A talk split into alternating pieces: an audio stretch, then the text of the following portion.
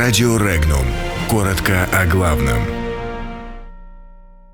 Россия и Киев балансируют на грани, Литва в поиске шпионов. В Швеции приступили к строительству Северного потока-2. Между Россией и Украиной не исключен огромный пожар. Лукашенко сделал резкие заявления накануне визита к Путину.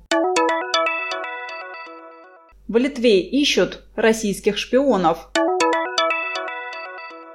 В Хабаровском крае упал гигантский метеорит. В Швеции приступили к строительству трубопровода «Северный поток-2». Установку труб в Балтийском море в экономической зоне страны начал корабль «Солитейр» накануне 23 декабря. На сегодня в порт Карлсхамн доставлено 34 тысячи труб. Работы по их укладке, как ожидается, продлятся до лета 2019 года. Порт уже нанял для этих целей 110 человек. Кроме того, предполагается создание дополнительных 30 рабочих мест.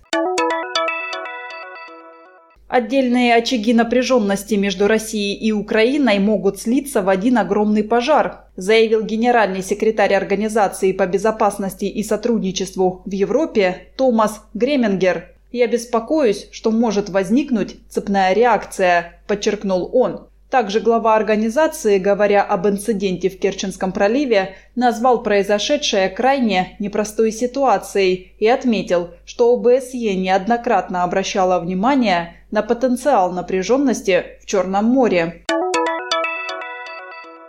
Россия не выполняет достигнутые с Белоруссией решения по всем вопросам договоренностей в союзном государстве и в целом как с братским и близким государством – заявил президент республики Александр Лукашенко.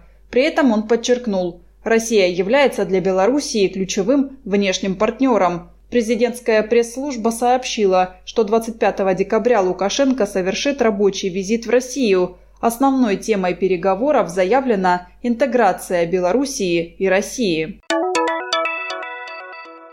В Литве в деле о раскрытии шпионской сети России, в рамках которого задержан политик Альгердас Палецкис, среди арестованных может оказаться сын первого премьер-министра Литвы Казимиры Прунскене Вайдас Прунскус. Такую информацию опубликовал ряд литовских СМИ. Глава Госдепартамента Литвы Дариус Яунишкис не стал опровергать эту информацию.